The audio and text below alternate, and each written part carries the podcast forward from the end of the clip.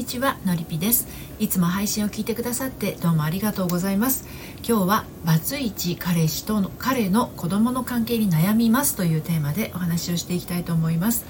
私は40代目前女性の恋愛や結婚など心のご相談を個別にお受けして心と人生の軌道修正をお手伝いしているセラピストです。はい。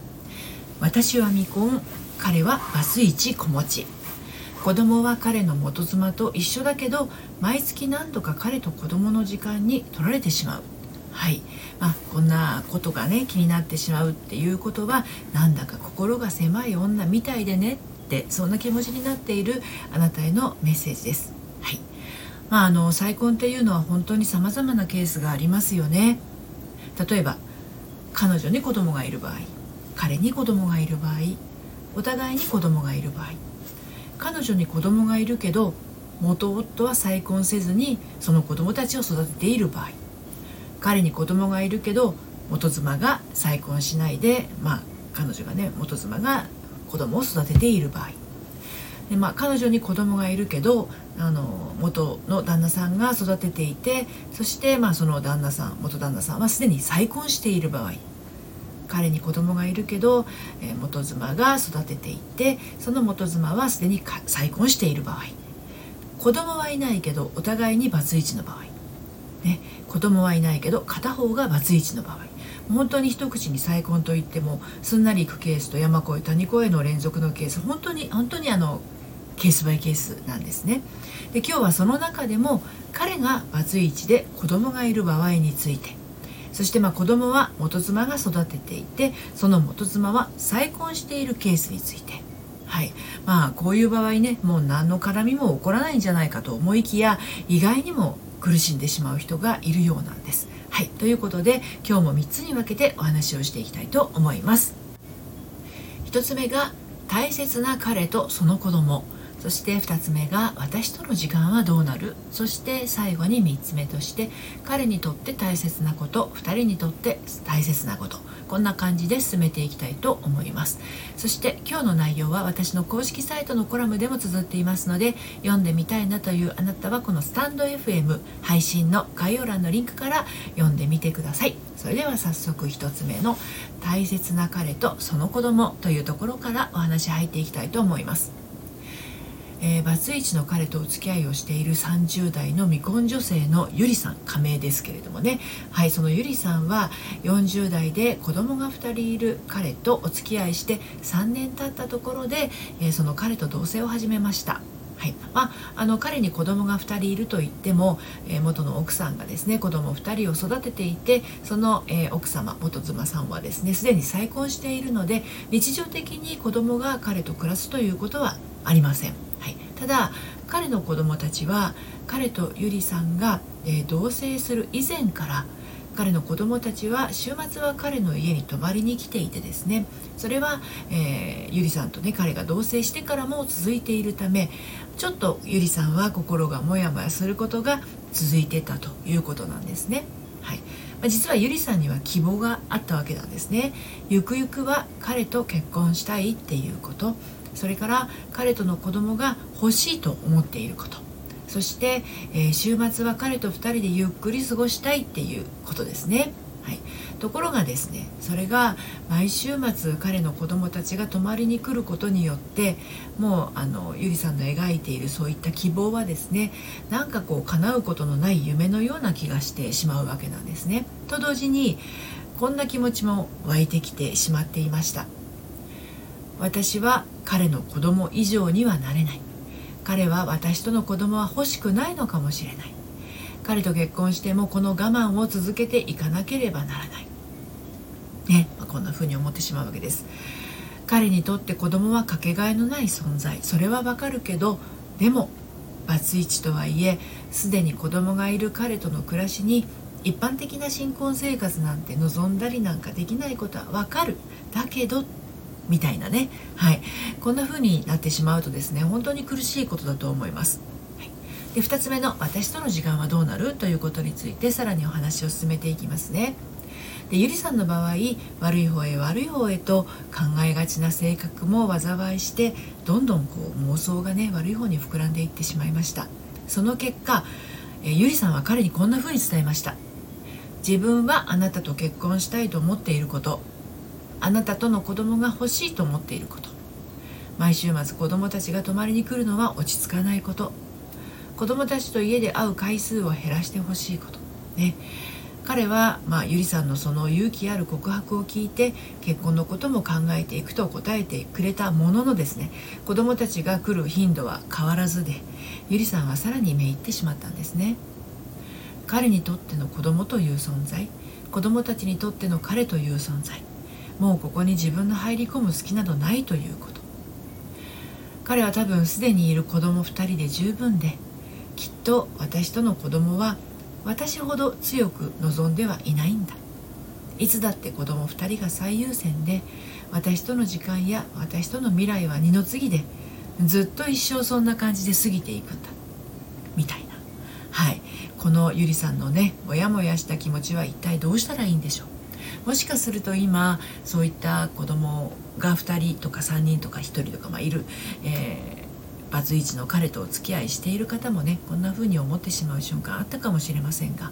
こういったねモヤモヤした気持ちはどうしたらいいんでしょうか、はい、で最後に3つ目として彼にとって大切なこと2人にとって大切なことについてお話をしてこの配信を締めくくっていこうと思うんですけれどもあのバツイチだとかね子供がいるとかそういうこと云々の前に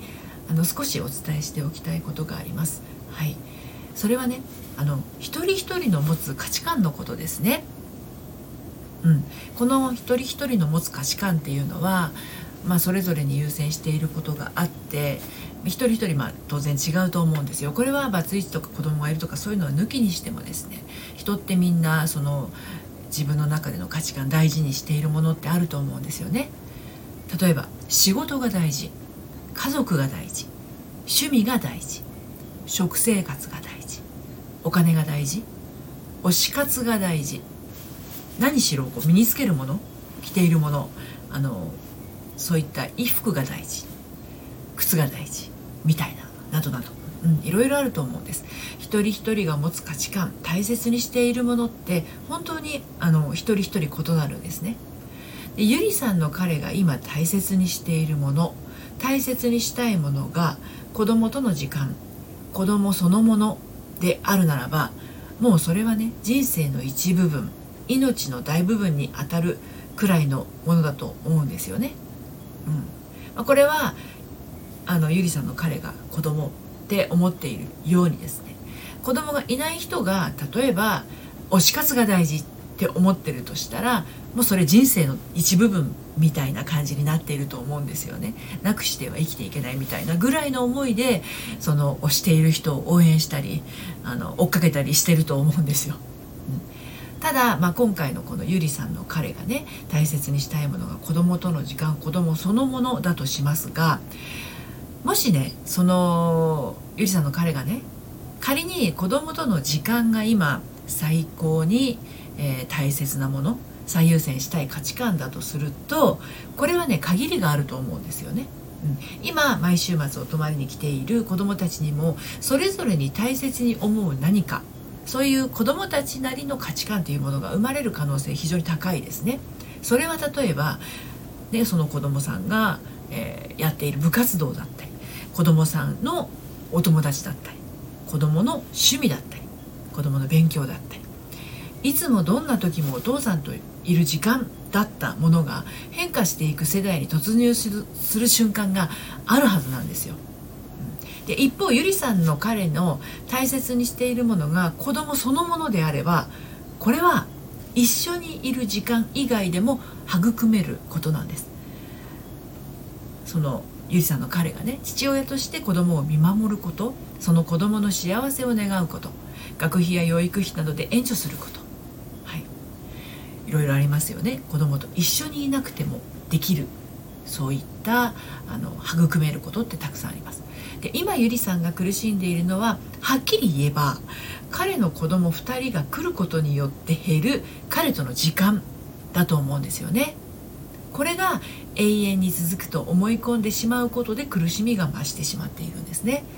相手がバツイチだからラブラブな暮らしは望めない。相手にすでに子供がいるから私の子供は持てないかもしれない。相手の子供が遊びに来るから落ち着かない。はい。こういった思いあるわけなんですがこれらはね果たして諦めな諦めなければならないことなんでしょうかっていうことなんですね。相手がバツイチだってラブラブな暮らしをしている人は5万といます。相手にすでに子供がいたって結婚して自分の子供を持てた女性もたくさんいらっしゃいます。相手の子供が遊びに来たって堂々としていたりリラックスしている人もいるわけなんですよね。でそうやって諦めずに過ごしている人とこんな状況だから私は諦めなければならないと思ってしまう人と何が違うんでしょうか？はい。それはね私が思うには見ているものが違うんだと感じるわけなんですね。人の思いやりって点ではわからないことが多いものです。点と点をつなぎ合わせて線になった時ああ愛情なんだなって気づくものだと思うんですよね。一つゆりさんのようなことで悩んでいる方がいらっしゃったら私はこんな言葉をお伝えしたいと思います。自分の親族を大切にする人は愛する人を心から大切にする人ですよとそれでもね一つだけゆりさんのしてきたことにここちょっとしくったんじゃないかなって感じることがあるとしたらこれはね同性でしょうかね。うん、あの結婚したいと考えている人全般に言えるんですけれど結婚を前提とした同性と結婚できるんじゃないかと考える同性は未婚同士の場合と違って